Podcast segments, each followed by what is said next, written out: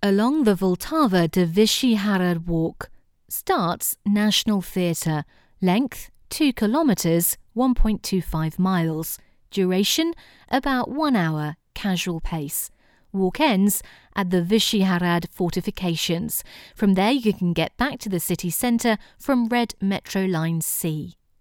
This walk begins outside the beautiful National Theatre, which was christened in 1881 to honour the visiting Crown Prince Rudolf of Austria. Not long after this, the theatre was ravished by fire and had had to undergo extensive renovation before it could reopen its doors. Today it's a fantastically decadent venue to go and enjoy cheap opera. Walk south along Masarykovo Nábřeží, make an early detour to the islet of Slavanský Ostrov, where you'll find the Maner's Exhibition Hall, the virtual art space that stands next to a 15th century water tower. Back on Masarykovo Nábřeží, you find it hard to miss the next landmark. The Dancing House, or Fred and Ginger as it was first named, is probably Prague's most famous contemporary building and stoked much controversy when proposed in 1992 and completed in 1996. Helping to champion its popularity, though, was then Czech President Václav Havel.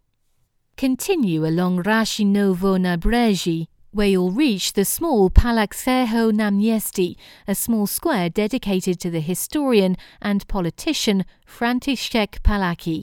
Admire the fine array of Art Nouveau edifices to your left, especially the double-chimneyed Goethe Institute. If by now you're in need of a beer, your best bet is to slip down to the waterside, where a number of floating bars will attend to your Pilsner needs. Now keep heading south under the arched rail bridge, perhaps Prague's most underrated landmark, and as you do so, glance left to get a look at Josef Hochhol's Cubist villa.